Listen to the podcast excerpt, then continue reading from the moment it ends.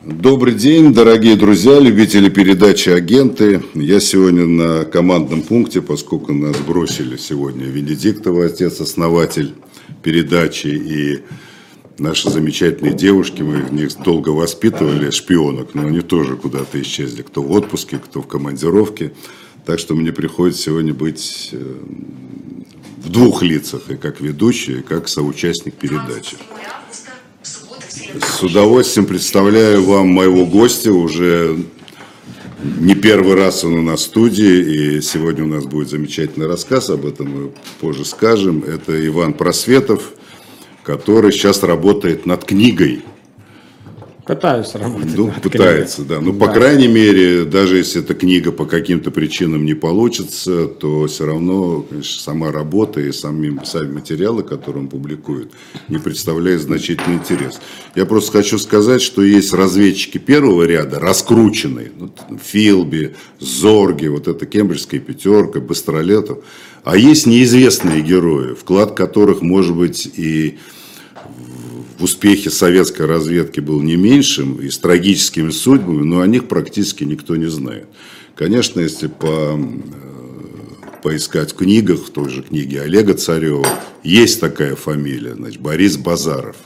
Это герой сегодняшней нашей передачи. Вот Иван Просвет его назвал забытый великий нелегал. Это действительно... Забытый резидент. Э, ну, или забытый, забытый резидент, да. и забытый великий нелегал. То действительно был человек выдающихся способностей, выдающегося склада, но забытый, потому что был, как многие тогда разведчики, был репрессирован.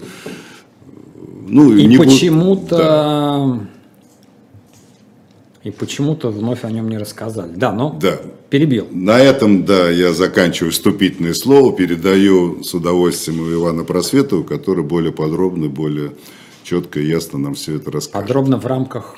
В рамках передачи. В рамках да. передачи. А потом мы будем ждать книгу, где все будет подробно. Надеюсь. И... А мы, мы, мы можем, это уже на экране, да? О. Вот а, Борис Яковлевич Базаров, это он уже а, в роли ну, фактически он так, это 25-й год, э, Вена, у нее есть легальное прикрытие в советском полпредстве, а на этот момент он руководит агентурными сетями на Балканах, это Болгария, Югославия, Румыния, и поддерживает связь э, с революционным а, подпольем в Болгарии, это Македония, Добруджа Фраки, то, что он занимался начиная с лета 21 года.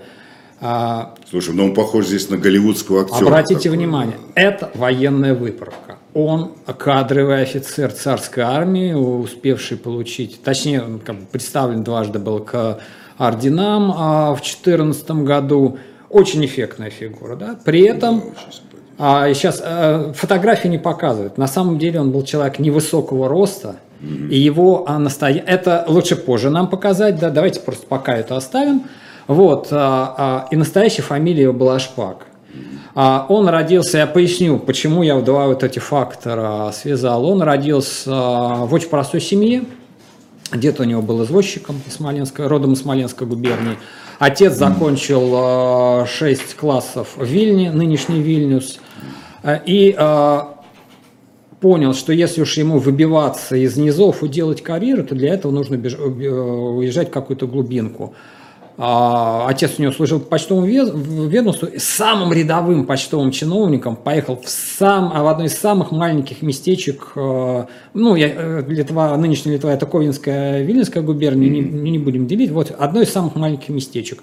А, и там уже там, через год он женился на дочери местного псаломщика из местной церкви, и, в общем-то, как ответственный отец себя очень показал он, он быстро сделал почтовую карьеру. И вот в местечке Кельма рождается Борис, Борис Яковлевич э, Шпак, который, в общем-то, и вырос до приезда в Вильну в 12-летнем, кажется, возрасте. Он э, вырос вот в таких маленьких литовских э, местечках. А Вильна это уже фактически столичный город. Вот, подчеркну, он учился в, в реальном там училище, отец его продолжал делать успешную карьеру.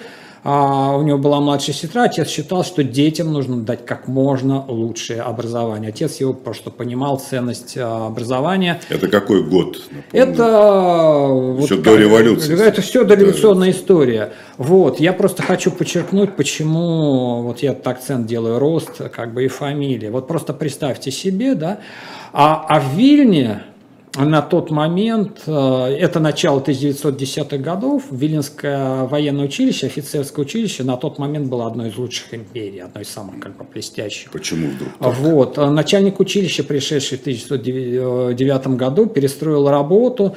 А одна из памяток по строевой подготовке офицеров, не шагистики, а просто mm. она была рекомендована для использования во всех военно-учебных заведениях. И вот просто представьте, человек с фамилией Шпак, а Шпак – на языке кадетов, это гражданский человек, не заслуживающий внимания. И невысокого роста поступает в одно из лучших... А что там в шпаке, почему неприемлемая это, фамилия? Это, для... это не фамилия. Слово шпак на кадетском ага. жаргоне так. гражданский. Это такое насмешливое, ироничное ну, отношение к гражданскому лицу, не да, нашего круга. Не наш. Шпак. Вот, Шпак. Он, он, он, он Шпак. А он, тот реально с такой а фамилией. Тот приходит, да еще невысокого росточка, и приходит а, поступать в военное училище. Он мало того, что поступил, он окончил его по первому разряду, то есть в числе лучших. Угу. А, соответственно, как окончивший по первому разряду, он а, уже выпускается в звании подпоручика. И у них последние сборы – учебные, и э, приходят с, э, как бы с, э, в общем, их срочно производят подпоручики, потому что уже надвигается Первая мировая война, и он фактически вот как бы пошив новую форму офицерскую и там, отметив как бы с родными вот это окончание, попадает на фронт. На фронт э, Первой мировой войны в Восточной Пруссии. Нет, давай э, э, фотография номер один. Пролистаем. Где с усами? Вот. Это, собственно говоря, он, э, Борис Яковлевич, э, вот такой вот с лихватскими усами. Такой типичный а, да, белый да. офицер. Ну, это конец 2014 года. Если как бы фотографии так посмотреться и вчитаться, то вот э, такая такое некое печальное знание, при всей этого образе, так вот четко поставленной, фура, надетой фуражки, вот лихватские усы, вот некое печальное знание в глазах. И это так, к тому моменту тоже был дважды контужен. Mm-hmm. То есть в, э, опера... в э, операции русской армии в Восточной Пруссии э, лето-осени 2014 года были очень трагичны, то есть наступали, отступали. Вот в первом же его полк, в котором он служил, он в первом же бою был окружен и разгромлен немцами. Он получил тяжелую контузию, больше месяца от нее восстанавливался. В этот момент его полк там с дивизии со всей группы отступил. Когда он выписался из госпиталя, а, снова пошли в наступление. Ну, вот в очередном а, а, наступлении его, его снова контузят, он снова в госпиталь возвращается уже к, в строй. Причем он, в принципе, как дважды контужен, имел право подать на длительное лечение – вот, он возвращается все-таки в строй, вот это зимние окопы, зимняя война, попытка туда, ну, в общем, очередное отступление, окружение, он, э, его рота была в числе тех, кто обеспечивал охранение отступления, вот он попадает в плен. А, вот эти нюансы как бы жизни его важны, просто я намеренно так детально объясняю, mm-hmm. чтобы было понятно, почему, как у него в дальнейшем все сложилось. Ну вот. так все-таки следи за временем, чтобы нам да, больше разведки да, посвятить да, да, да. внимание. Три с половиной года он находится в плену и возвращается а, в Россию. В плену у кого? У немцев. У немцев. У немцев в, в четырех немецких лагерях. А офицеров, в общем-то, содержали не как солдат, более-менее там как бы прилично, то есть, э, но все равно, это плен, да. И он освобождается уже после Брестского мира, когда Германия с большевиками договорилась, что будет потихоньку отпускать. В общем, я к чему это все веду? Его первая самостоятельная как бы дерзкая операция – это, это осень-сентябрь э, 2018 года. В их лагере готовят эшелон подправки, э, к отправке. Его не включают в этот эшелон.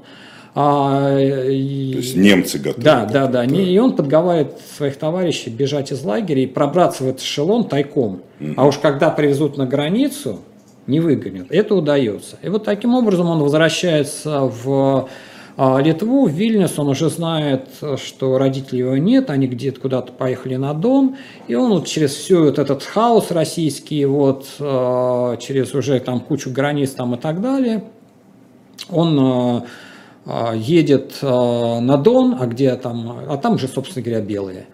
Вот. И а, в своей автобиографии он говорил о том, что он прежде э, в то, что служебное советское да, было, а, то, что он прежде всего стремился вернуться к своим, к своей семье, разыскать своих, и мобилизованным он был белыми случайно, чуть ли не насильно. Те отрывочные как бы, сведения документальные, которые мне удалось найти, а, скорее показывают о том, что это был вполне, ну, если не насильственно, что вполне приемлемый для него выбор, что, в общем-то, и понятно. Вот, для бывшего царского офицера, никогда не интересовавшегося глубоко политикой. И, собственно говоря, в Белой армии он с э, конца 18 года до эвакуации из Крыма в конце 20 года. Он был, э, служил в разных частях, на разных позициях активных участий в боевых действиях не принимал, поскольку, ну, то есть он непосредственно в пехотных частях, в окопах не сидел. Возможно, это было причиной вот этой вот двукратной контузии. Он, он в основном работал на таких, ну, штабных должностях, но не попой сидел, да, в каких-то помещениях там, да, а в частности, во время врангельского наступления в Северной Таврии лета 20 года, он был в там так называемом начальном этапе датского корпуса, он отвечал за, грубо говоря, за логистику, да, а, за транспортные вот эти вот всякие вещи. И в Константинополе он эвакуировался как а, а, офицер Донской армии, хотя он не был казаком, вот, у него в то время он уже был в звании штабс-капитана.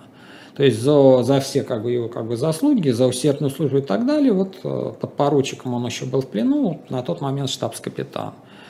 А, и в Турции э, Донской корпус казаков размещается в лагерях э, эвакуационных в районе Чаталджи. Если почитать мемуары тех, кто сидел в этих лагерях, ты понимаешь, что там это условия, мягко говоря, были некомфортные. Но, в общем-то, не как в Германии. Ну, в Германии, да, но не, не суть. Вот, да. И э, я вот размышлял как раз, а что, собственно говоря, произвело на него вот этот надлом и желание во что бы то ни стало вернуться на родину. И у меня сложилось ощущение, что вот это вот э, страх опять оказаться на, на чужбине и снова в плену фактически. Ты вроде бы среди своих, но ты не свободен. Mm-hmm. Вот. И он... А, я не нашел, к сожалению, документов, подавал ли он рапорт об отставке, а, как он. А, ну, в общем, он находит способ уехать в Берлин, благо у него в, в плену он в совершенстве изучил английский и немецкий языки. Вот. Он уже он уезжает в Берлин и ищет пути, думает о том, как вернуться на родину. Слушай, а это было так просто вообще взять из Турции сесть там на пароход и Нет. уехать. Как, как ему это удалось? Или Он нашел людей? русского иммигранта, ага. а, коммерсанта, угу. которому нужен был переводчик. Вот. А тот коммерсант То есть он устроился ехал, на работу Да, просто. он устроился на работу переводчиком к коммерсанту, который собирался перебираться. Ну, Константинополь был переполнен русскими, все потом уже разъезжались, кто куда, перебираться в Берлин, он как переводчик поехал с ним. А уже в Берлине пришел советское полпредство, собственно, Германия была одна, едва ли не первой страной в Европе, в которой большевики, признал, да, да, да, дипломатические отношения. Тогда уже, а, во-первых, не все пленные вернулись. А, потом а, большевики тогда уже вот эту вот идею расшатывания белой миграции через возможность там те, кто признает, кроме там генералов, высших офицеров, как бы вернуться. Он приходит в полпредство, и вот э, единственный случай, когда его разоблачили. Да. Он попытался сыграть роль, э, как бы изобразить себе такого простого чуть ли не прапорщика, который попал давно в плен, он с тех пор в Германии находится в плену. То есть он попытался скрыть вообще всю свою историю белую. Mm-hmm.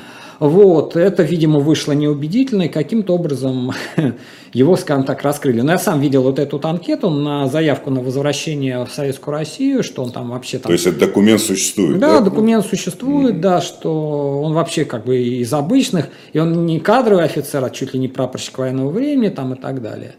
Вот. И, собственно говоря, после этого ему предложили, э, да, там, вернуться ты сможешь, но надо, как сказать, за обратный путь домой надо заплатить. Ему предложили сотрудничать с советской разведкой. Скажи, пожалуйста, вот здесь, когда я читал эту статью Владимира Антонова, да, о нем, там есть такой, я не нашел документов, которые подтверждали факт и год его э, да.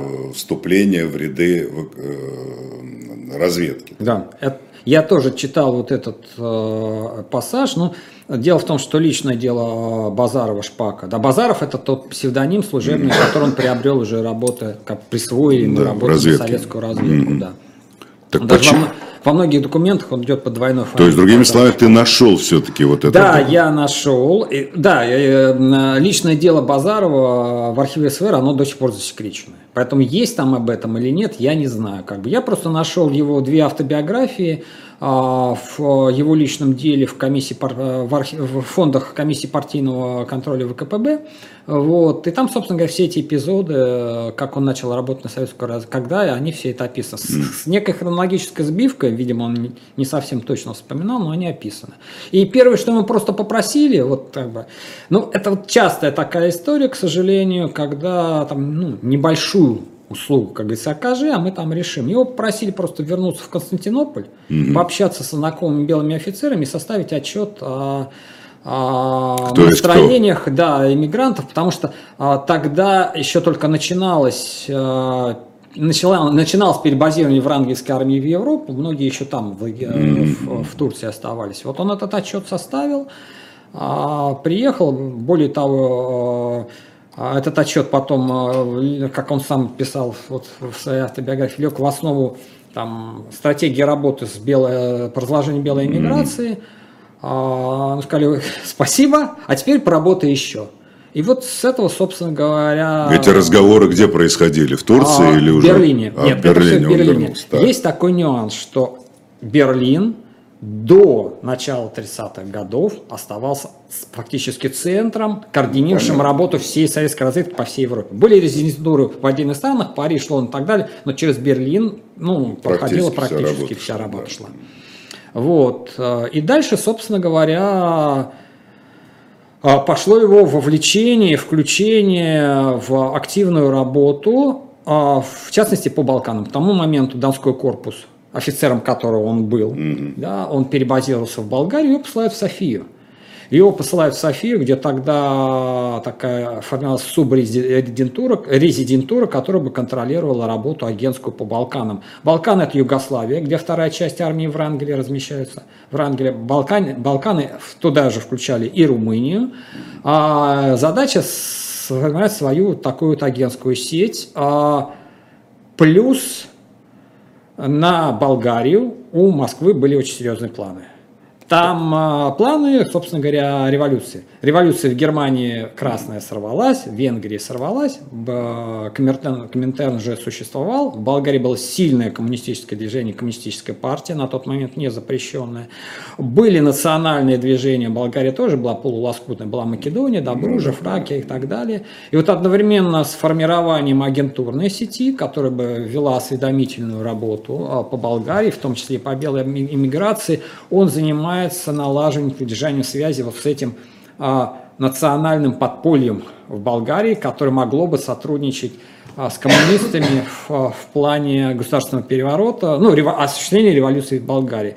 И вот я тоже делаю акцент на этой истории потому, э, жал, вот почему забытый резидент, да, э, по роду работ, которые он делал, он был разведчиком реально первого плана, потому что а так быстро включиться, так энергично включиться в работу, освоить, он, он выучил э, Ну, он просто талантливый человек, да, он судя по его учебе язык. в военном да, училище, да, где да, он да, стал да, лучшим. -то. Да, Понятно. Вот, вот этот его талант и со, э, задачи очень разнообразного, очень широкого спектра.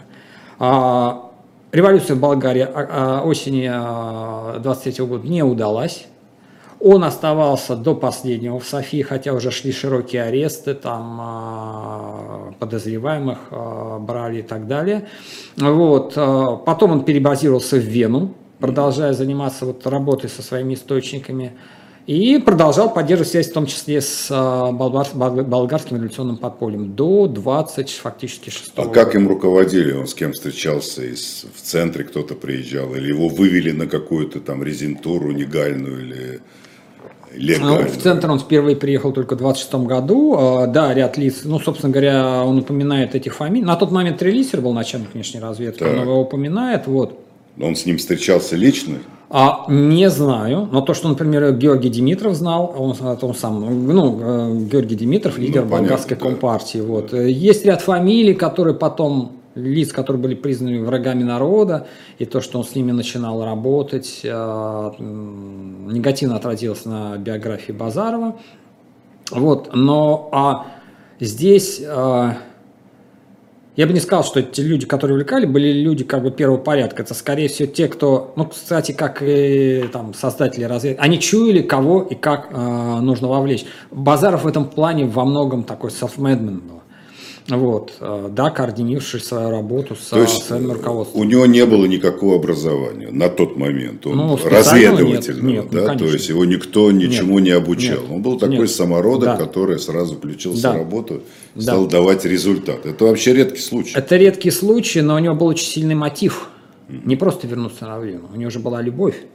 Так. Он а, в 20 году, когда белые наступали в Северной Тав- Таврии, в районе Бердянска, Мелитополя, дис- досконально не знался. Он познакомился с а, юной дамой, которая на тот момент одна воспитывала своего маленького сына, потому что муж ее инженер был уже на тот момент покойный. Как сложились отношения, как, как сама она была родом из Бердянска, но училась в Санкт-Петербурге на высших женских курсах. Видимо, после революции снова вернулась а, на родину. Там был- была в Бердянске большая семья. Как они познакомились, как у них сложилось, это детали неизвестно.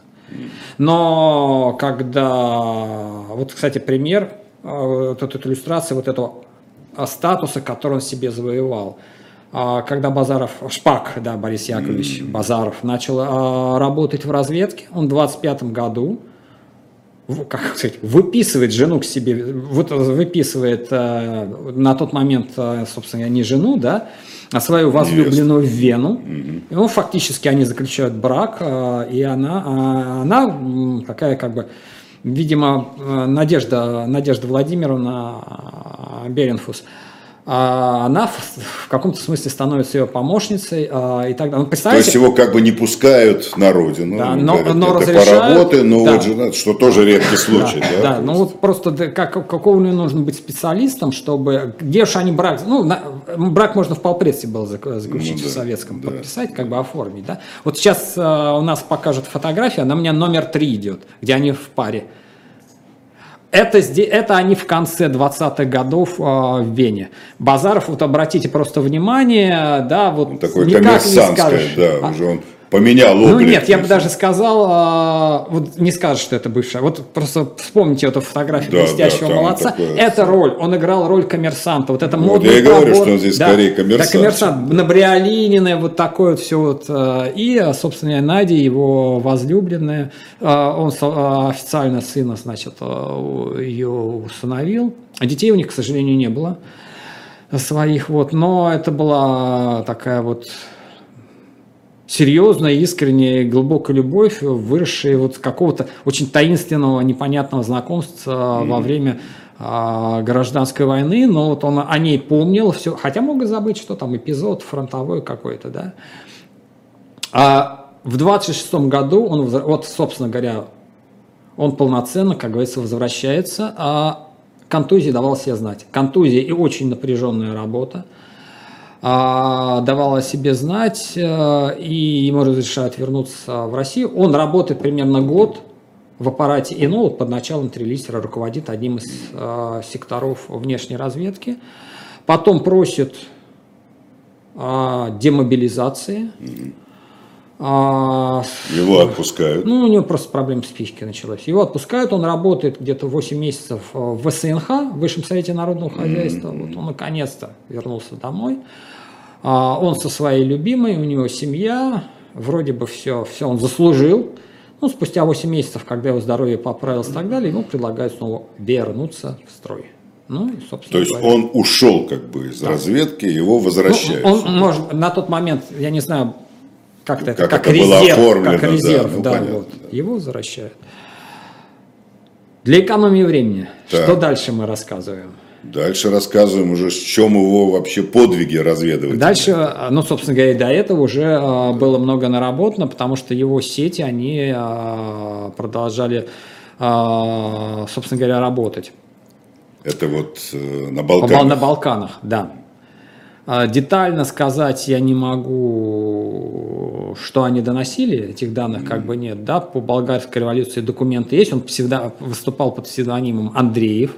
Mm-hmm. А в документах Коминтерна он фигурирует как представитель Союза, он писал докладные записки, он же на тот момент как бы заслужил. А он и на Коминтерн передавал информацию? Или а он как, активно контактировал. Ну, Коминтерн свои же были ну, секретные понятно, вот да, эти да, вот да, линии. Да, вот. есть, а, иногда не различишь, кто был. Его нацеливают на формирование а, резидентур в Европе. Единых прям резидентур, сосредоточенных в, одном, в одном центре не было. Эти резидентуры фактически делали под личностей.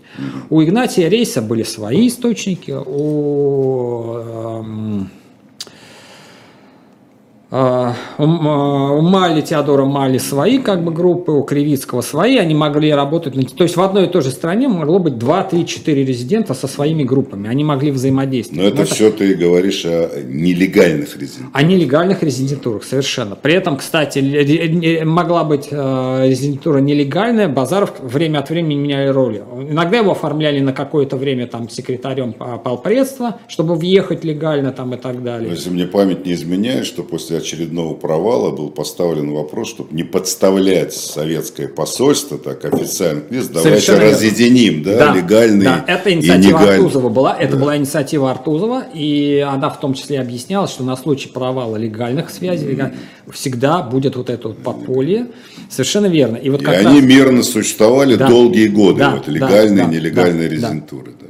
Совершенно верно. Собственно говоря, нелегальные срочные сообщения свои в Москву передавали через полпредство, через э, радиотелеграф, там зашифрованный.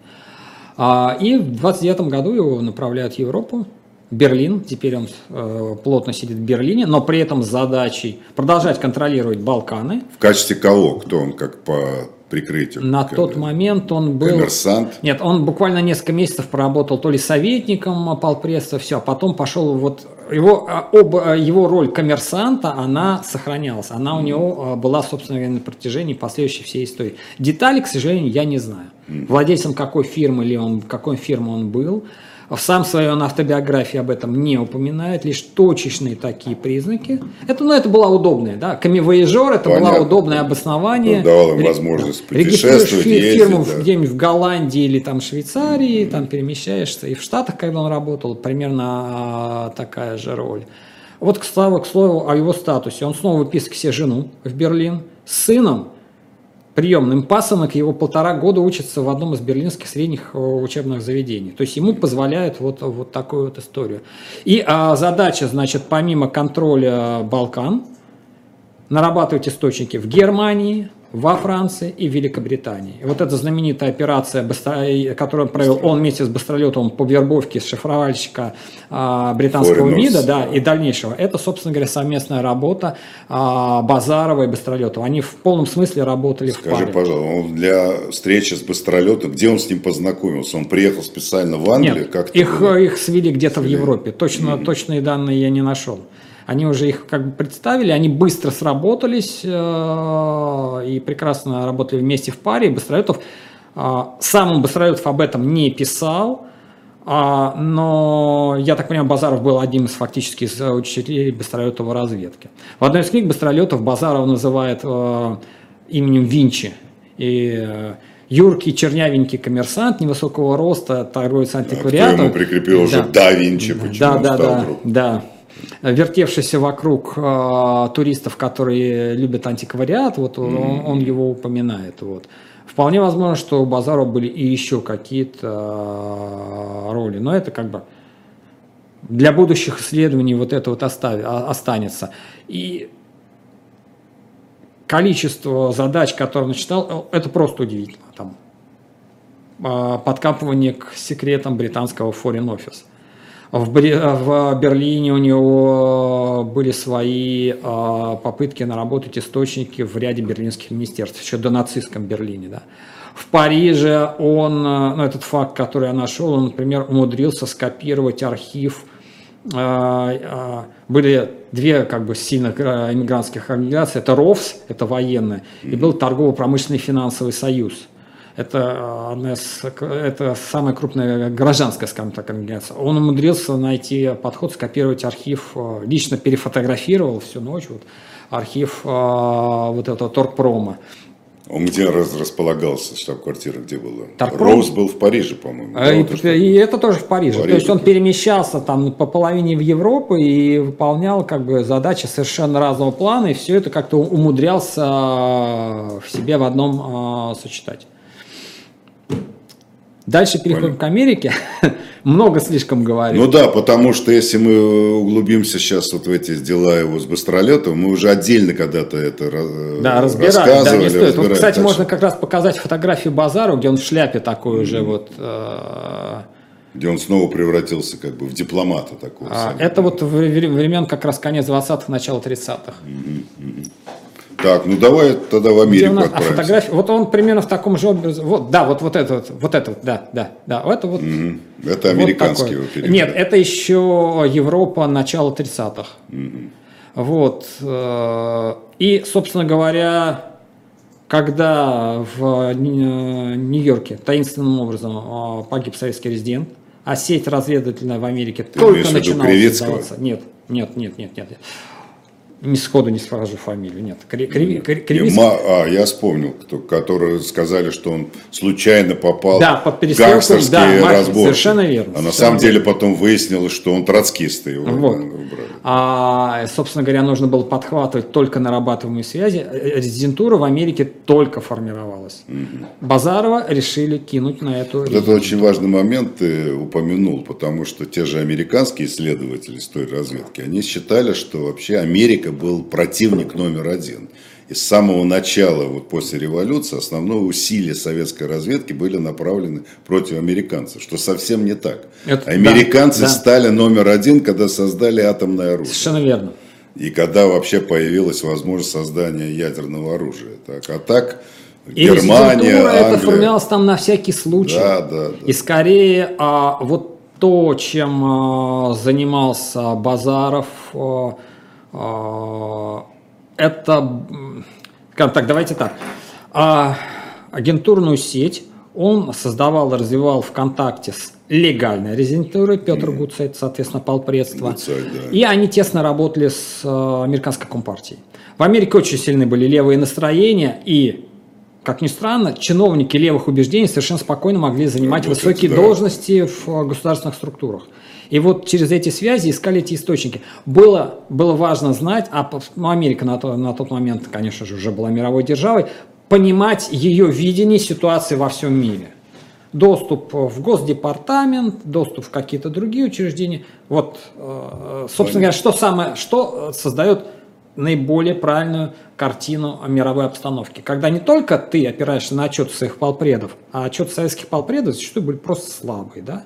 А на видение британских дипломатов, французских дипломатов, а, американских и так далее. Плюс межгосударственные связи, контракты, договоры, потому что зачастую межгосударственными договорами, а, к межгосударственным договорам прилагались какие-то секретные, там, полусекретные статьи. Вот Базаров в Европе тоже этим занимался, например, там, когда франко-румынский военный союз. Ну, официально в трех строчках, а что за ним стояло?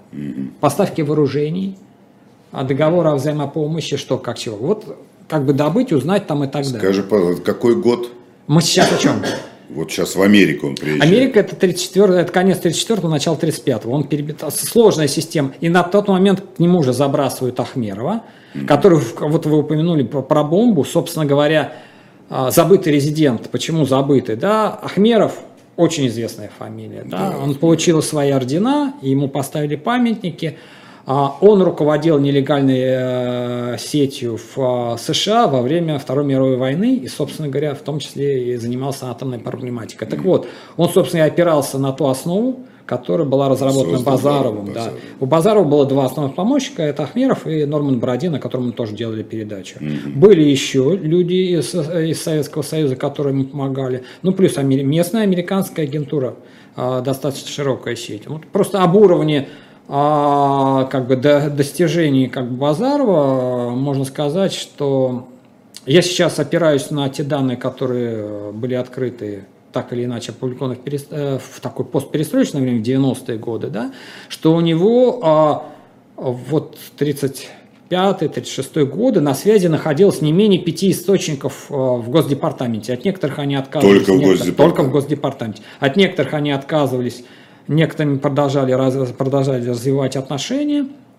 Вот, но это было, конечно, уникальное проникновение. Вообще, конечно, период был, когда даже я видел документы, когда там писались, это, вот там Джонс перешел из Министерства там, иностранных дел в Министерство торговли, поэтому утратил свое разведное. То есть давайте от него откажемся. То есть, легко, потому что, ну, если в одном госдепе было пять агентов, которые... Скажем, ну, да, примерно, вот в ну, да, период, есть, не менее пяти, а его люди вели есть, не менее пяти источников. С ума сойти. Это а... совершенно была уникальная ситуация уже, которая после войны трудно было себе представить. Совершенно, да, да, это, это, это так. Это время э, ламповой такой Абсолютно. ручной работы, строившейся на отношениях. Вот, например, история одного из агентов, к которому полгода буквально присматривались, источников, скажем, mm-hmm. даже не агентов, источников, находили подходы, узнали о левых убеждениях, думали, как преподнести сотрудничество. Mm-hmm. Просто полгода вот так вот окучивали, потом постепенно их вовлекали. Источник оказался в итоге очень серьезным а, в том плане, что он, его подхватили в процессе карьеры, а в 1937 году он стал начальником латиноамериканского департамента Госдепартамента. Да. Латинская Америка мало интересовала, но он имел право доступа ко всей дипломатической переписке. А, и например, вот об особенностях э, работы с этими людьми, вот ламповых вот этих человеческих отношениях. Mm-hmm. Он дважды хотел соскочить с крючка, потому что он был э, шокирован политическими процессами в Москве.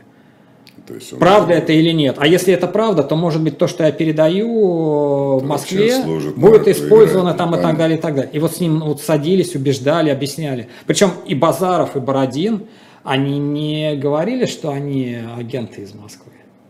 То есть мы они под чужим флагом, да? Да, мы, да, мы работаем на да. Советский Союз, но мы вот, это вот тоже такие тонкие. Ну, это половина американских агентов в атомном проекте, они вообще не представляли, что они документы передают разведке. Они, они считают, что да. С компартией. С совершенно да. верно. Это было очень а, плотное. И это очень важно чисто для психологического. Там вообще, плана. я, по-моему, от тебя услышал, я этого не знал, что Ахмеру был женат на дочери. Об этом писали. У них ну, был роман. Я пропустил, да. да дочери, У них был роман с секретарем, с племянницей секретаря, генерального секретаря а, американской компартии. И, собственно говоря, есть версия, что это его уберегло. И уже несколько раз пытались отзывать из Штатов, уже при Берии. Он отказывался приезжать. И приехал он же со своей невестой. Это все равно, как там, допустим, в 70-е годы сотрудник советского посольства женился бы на Анжеле Дэвис. Так? И это не вызывало бы ни у кого я вопросы. думаю, Ахмерова это во многом, собственно говоря, спасло, и а личные связи Хотя, упрочили. казалось бы, наоборот, это должно было его Но ну, погубить. Вот, Американка, вот жена. Не но... хотели ругаться с ну, американской ну, наверное, компартией. Да, другие мотивы Никак. действовали, да. А, ну, мы так, в общем-то, плавно подра- подобрались к, к, к, ну, к да, черной к... дате э, в истории Его отзывают, страны, да? Это какой советской год? разведки. Было все даже сложнее. В 1937 году летом Базарова отзывают, не отзывают, Базарова просят приехать в Москву угу. на партийную чистку. Партийную чистку начинал еще Ежов до того, как стал наркомом. Она продолжалась там несколько, фактически там два года. На перепроверку документов, там биографии, всего на свете.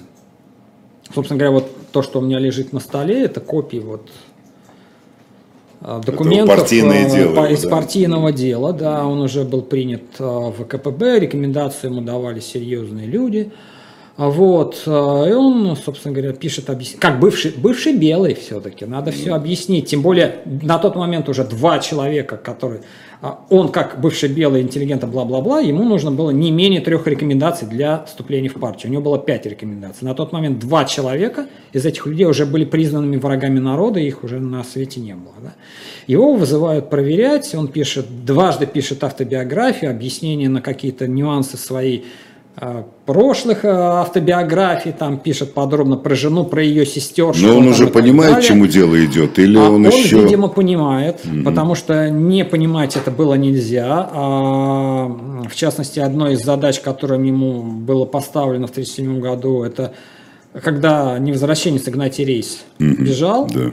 Они выходили дежурить вместе с Бородиным в Нью-Йоркский порт и смотрели, да, да, кто да, приезжает. это описано да, да. где-то даже. да. А это у Бородина в его э, записках личных. Вот. То есть э, примерно он представлял, примерно представлял, как бы, что происходит, но не представлял насколько. То есть когда у тебя, допустим, одного из сотрудников отзывают, он не возвращается, ну, этого сотрудника расстреливают потом, но тебе об этом не докладывают. Ну, думаешь, ты его бросили на другой этап как бы работы. Понятно. Здесь на проверку партийных документов вроде... Да, и одновременно отчет нужно и так далее. Его фактически спасает Абрам Слуцкий, на тот момент э, начальник э, седьмого отдела Главного управления госбезопасности, начальник ИНО, который четко вот э, пишет, дает э, вот в этот Зав. СЭПОР по ЦК ВКПБ товарищу Сухову, Сухареву 15 ноября 1937 года, проходящий вас проверку пар документов, приехавший из-за кордона сотрудник 7 отдела ГГБ, майор государственной безопасности товарищ Базаров Шпак Борис Яковлевич,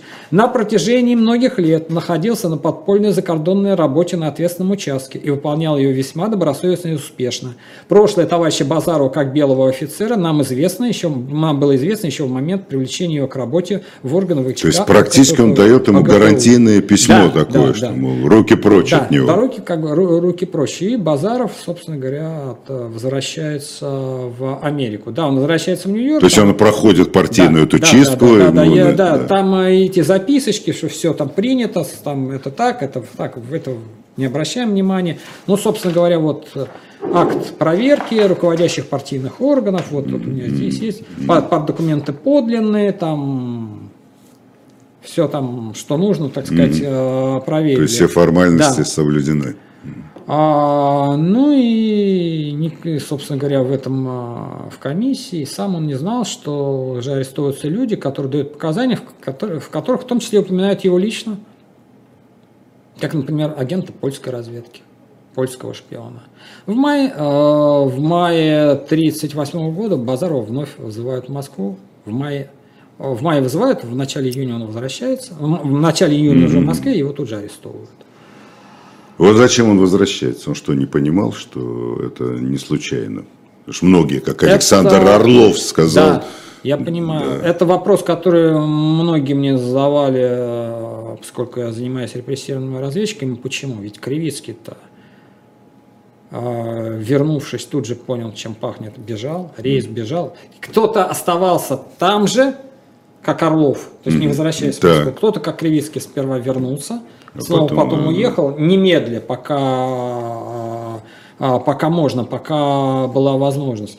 Это одна из э, Загадок. загадок, это, пожалуй, загадок. Понятно, что был ли такой личный фактор, как твои родные, остающиеся э, в Союзе. ну, Ну, собственно, семья-то у него была в Союзе или там, в Америке? Семья- на тот момент жена с А. его пасынком была в Москве. Да, отец его уже был покойный, э, матушка тоже, сестра остались. Это как бы твоя страна, это твоя семья. Но есть такой вот очень ключевой момент. Если ты остаешься, то кем и как? Ты приходишь э, в ФБР и говоришь, здравствуйте, я советский шпион, э, хочу остаться в Америке. То есть само принятие решения, это не- даже не то, как было в 60-е, Понятно. 70-е. Ну, в этом смысле, конечно, абсолютно мастер Орлов, который себе Да. такую легенду выдумал и прожил там сколько, 20 лет. И Орлов себя обяза... Базаров, письмо написал, Базаров да. прекрасно знал о судьбе рейса. Рейс это э, нашли, как бы, да. А, Орлов а, обеспечил себе условно безопасное будущее тем, что предупредил. Если меня не станет, то документы будут оглашены. И он это сдержал. Э, При- он хорошо понимал психологию Да. Сталина, что тот вот именно это на него подействует. А, Но и при этом, собственно говоря, Орлов о, никого... Да и Кривицкий, в общем-то, не особо сдавал. Кривицкий все, что называл э, в своих э, как каких-то показаниях, да, это в основном люди, которые на тот момент уже были отозваны, арестованы, расстреляны. Фантастика, и так что того же Кривицкого, как его нашли, да? Все-таки это же сток, иголка в стоге сена, да? В Америке найди человека. Это же не... Ну, как сказать, э, это при том, что, кстати, на тот момент э, подзаморожена была разведывательная сеть по, по личному указанию Берии. Она, собственно говоря, в 1940 году нелегально все. Но вот эта история с гибелью Кривицкого, она до сих пор непонятна. Все-таки это было Его же нашли в устранение. гостинице, да, там? Да. Это Была не так. версия, что он сам покончил Да, что сам. собой, Но что уж очень как-то вот Да все нет, ну, логично ясное на тот дело, момент да. было, да. То есть, в принципе, практически все невозвращенцы были о, так или иначе устранены. Вот, э, и вот, и потом тебя же отзывают. Да, есть такой момент, он просил нака- наконец-то об отпуске. Его Ваш, Да, ваша да. просьба удовлетворена, верно. приезжайте. У меня из головы, вот просто извиняюсь, сейчас подвыглядело. Да, он приезжает в обещанный отпуск. Вот, дальше, собственно говоря, арест. э, И вот э, уника- уникальность этого человека, вот то, собственно говоря, как он подготовился, встретил свою смерть.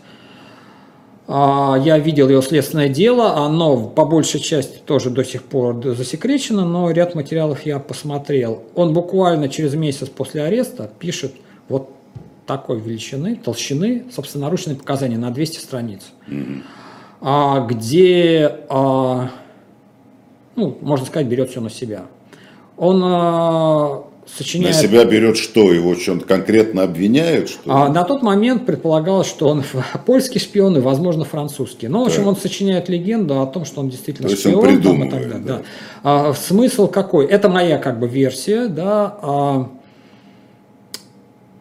как он догадался, кто ему подсказал, что если он будет сопротивляться, ее все равно сломают, заставят сдать всех, кого ты даже там не хочешь. Да? У него жена пасынок, друзья, товарищи. В общем, в этих показаниях он не упомянул никого, кроме тех, кто дал на него самого показания и уже на тот момент был э, А откуда он знал, кто на него что? Знакомили? Это обычно на первых допросах. А вот есть он- на вас написано. А вот, а что вы, что вы нам тут рассказываете? Ну Мы же все уже все это знаем. Причем часто это в протоколах не фиксировалось. Мы сейчас, кстати, можем показать фотографию Базарова незадолго до возвращения в Союз. Это американская фотография, где он сидит с газетой. С газетой, да. Вот. э, Это где-то там 36-й, может, Это 37-й где-то год. Да. да, я думаю, примерно в том районе. Вот. Здесь ему примерно 45 лет. Но он очень, как интересно, у него меняется лицо. Вот не Да? скажешь, что первая Да. фотография офицера это один и тот же человек. Да, совершенно верно. А вот сейчас мы покажем финальную фотографию, это уже из э, следственного Следственного дела, из, из ареста, да. То есть э, вот этот вот сведенный бровик переносится, вот это вот. А он каким образом понял, что сопротивление только ухудшит ситуацию, и чтобы не потянуть э, за собой своих близких и своих друзей и так далее, нужно просто вот, вот создать такую легенду свою. Он ее со... И дело было тут, собственно, после этого дела был допрос, протокол допроса я видел, где он повторил вот эти вот свои показания, э, еще раз сказав, да, что он не назвал никого, кто уже не был бы арестован и не дал на него свое показание. Это несколько фамилий, там их пять, да.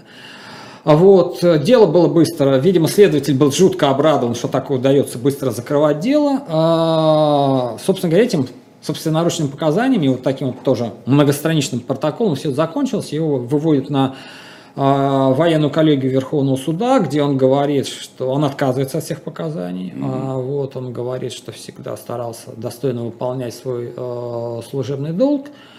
А, ну, собственно говоря, это его последнее слово. Это не Никак не никак не учитывается, его выносят приговор, расстрел, расстрел приводится, приговор приводится в исполнение в, в тот же день. А семья что, остается А семью не тронули. Не тронули? Да, что самое интересное, сын... э, Обычно же семью тоже. А, вот э, было ли это какое-то... Да, это при том, что, собственно говоря, были люди, которые могли сказать, что она была с ним, там в Вене, была в Да, Штатах. что она все знала. Вот, да. она все знала. Э, Что интересно, да, тот же Бордина, которого отозвали, его просто уволили из органов. Вот, то есть, если бы Базарова хотели раскручивать дальше, арестовали бы Бордина, допрашивали Бордина, показаний э, Базаров никак не заморал Бородина и Ахмерова, они, соответственно, никак не настучали на него самого. Хотя следователи при желании могли раскрутить э, по полной. То есть в финальном заключении следственном упоминаются показания только тех лиц, которые были арестованы раньше, и вот... э, А судьба вот жены и ребенка, они так и остались жить в Москве? а, Потому что, я- по-моему, стри- с сыном ты встречался. С... Нет, с сыном Нет, встречался Антонов. Антонов, да. Сын благополучно закончил военное, по-моему, училище. А, На 30... вот, м, У меня здесь есть данные. Я дальше просто Ну, в неважно, процессе конце книги, год, да. да. А Сын воевал, а, получил награды. а, Но семья знала, что он осужден и расстрелян, или им не сообщили? Смотрите, есть такой вот момент, да, глубоко этим никто не занимался, но я знаю не менее десятка случаев, когда лицам, когда если семья оставалась на свободе, никого из семьи не трогали, им сообщали 10 лет без права переписки. Ну, ясно. А потом, а вот в Уже 41 после, да. в лагере от тяжелой болезни, от травмы там и так далее.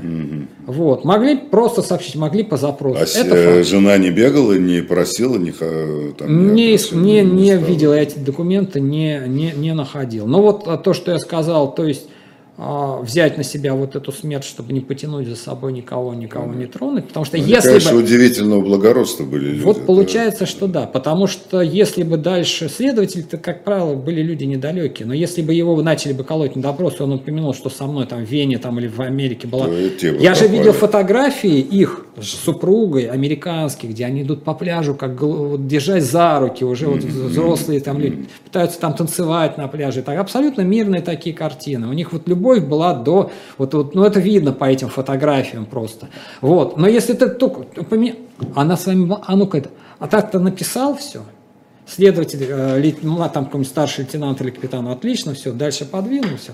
ты берешь все на себя, ты идешь на смерть ради того, чтобы э, Спасти близких. спасти близких и товарищей в том числе. э, Скажи, пожалуйста, а почему работал. мы так ревностно оберегаем его дело? Ну, казалось Я бы, вот знаю. как раз повод Я не знаю. наоборот его презентовать и ска- сказать, Ну, смотрите, какой герой, какой То вклад. следственное дело, которое я видел э, в Центральном эфире ФСБ, но они просто обязаны согласовывать с э, СВР. Ну, понятно, да. Ну, почему вот, СВР э, так? Я не знаю, там были закрыты даже м, страницы с теми данными, которые Может быть, давно там какая-то агентура какая-то, которая... Ну, как особо бы, это я- оберегаем. вот эту логику я прекрасно понимаю про, про информацию про агентуру, но можно же закрыть. рассказывать, не раскрывая. Ну да. Потом на, на самом деле а, американскую агентуру сами скрыли все американцы. Да теперь все В это... конце 40-х, 50-х. Абсолютно все это известно. Там уже не фамилии, осталось ни его одного... источники вскрыли. Там уже вот, и, после кстати, того, как они вино ну, расшифровали, там Конечно. все стало ясно. И вот, вот интересный тоже такой момент, э, это его, скажем так, американская агентесса, ну, она сама немка по происхождению социалистка, муж у нее был журналистом, а Хеда Мессинг, Мессинг она по мужу, вот, она как раз э, наводила мосты вот тому источнику, который в Госдепартаменте самый крутой, который там присутствовал на заседаниях э, кабинета с участием э, Рузвельта, она говорила про Базарова так. У него был, э, соответственно, это не как американец он был Фред. И вот он говорил, что Фред был невысокого росточка, с залысинами, говорил тихо, и иногда как будто там пастор, да, не выделялся из толпы, но это был единственный русский из всех, с которыми я контактировала, который мне нравился. Ну да, какое-то А там, обаяние. да, вот это вот, да, обаяние и как бы возможность э, доверять э, этому человеку. Вот такая вот, Слушай, вот ну, такая наша фигура. да. передача- Но я только в начале подготовки своей Да, книги. ну, в любом случае, спасибо тебе огромное. Это было очень, мне, по крайней мере, было интересно. Не сделал я тебе еще попытку, так, выйти на руководство разведки, там, может быть, через пресс-бюро. Ну, попытка не пытка. да. Попытка не Вдруг- пытка, да. Вдруг что-нибудь тебе дадут, и в любом случае успеха твоей книжки. ну, Спасибо. Она выйдет. Рано или поздно, я надеюсь, ты ее все-таки опубликуешь с документами или без. Даже то, что есть, уже То, что, достаточно. ну, на чтобы- самом деле то, что у меня есть, это действительно уже достаточно. Достаточно, Дальше идут да. нюансы, нужно ли, ну, как бы посмотрим, время покажет. да. Хорошая книга не делается быстро. Не, это, это я понимаю. Ну, во всяком случае, тебе спасибо большое. Ты такой уже Спасибо вам. активный а- автор нашей передачи. Думай о следующей, что мы еще с тобой придумаем. Так. И надо сказать спасибо нашим слушателям и зрителям, потому что без них Да, это было бы просто Ну, сегодня как-то не идет переписка, но такая, мне надо бы ее посмотреть. Юрий Георгиевич, было бы вообще правило у чекиста семья не трогать. Или это то. Ну, в общем, такие вопросы мало относящиеся к делу. Значит, я хочу вам сказать, что, что У нас да, я завершаю, значит, э, только хочу сказать, что у нас две передачи будет с твоим подельником и, можно сказать, другом э, Кулановым, который вот о Щепковой мы хотим поговорить, и у нас даже уже книга приобретена, будем ее продавать через shopdiletant.ru. И следующий, значит, мой любимый автор Бен Макентайр, который написал потрясающую книжку о Гордеевском, и о Филбе, шпион среди друзей. Вот он написал книгу «Агент Соня». Это вообще тоже уникальная личность. Она теперь Связница Зорги? да, Связница да, Зорги, да. А ее издали на русском языке, и я думаю тоже об этом, об этом персонаже поговорим. Связники это очень важная, отдельно очень интересная тема. Спасибо большое, до Спасибо всем, следующих да. встреч. До До следующих.